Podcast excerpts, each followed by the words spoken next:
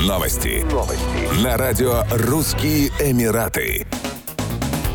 Новый закон о личном статусе для иностранцев немусульман вступит в силу в Объединенных Арабских Эмиратах с первого февраля две тысячи двадцать третьего года. Закон вносит ясность в процедуры, связанные с заключением брака, оформлением развода и опеки над детьми. Так, декрет-закон регулирует условия заключения и документального оформления брака в компетентных судах. В нем также изложена процедура, которой необходимо следовать в случае, если один из супругов или оба хотят инициировать развод. Закон устанавливает процедуры для любых финансовых требований, предъявляемых в ходе бракоразводного процесса, а также будет регулировать порядок совместной опеки над детьми после развода в ОАЭ. Федеральный закон о личном статусе также регламентирует процедуры наследования и завещания в ОАЭ, а также проведение тестов на подтверждение отцовства.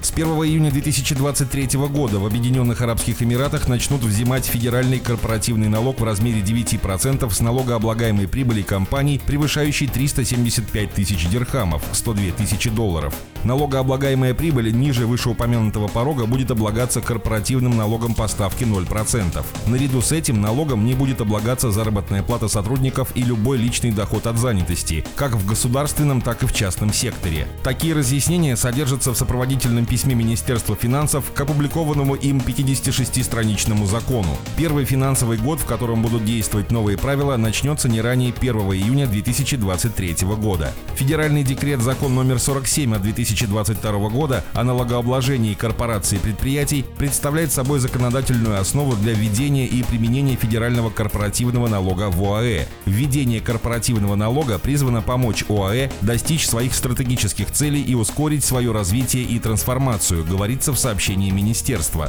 В министерстве рассчитывают, что конкурентоспособный режим налогообложения, соответствующий международным стандартам, наряду с обширным списком соглашений об избежании двойного налогообложения в ОАЭ, укрепят позицию страны как ведущей юрисдикции для ведения бизнеса и привлечения инвестиций. Еще больше новостей читайте на сайте Russian Emirates точка ком.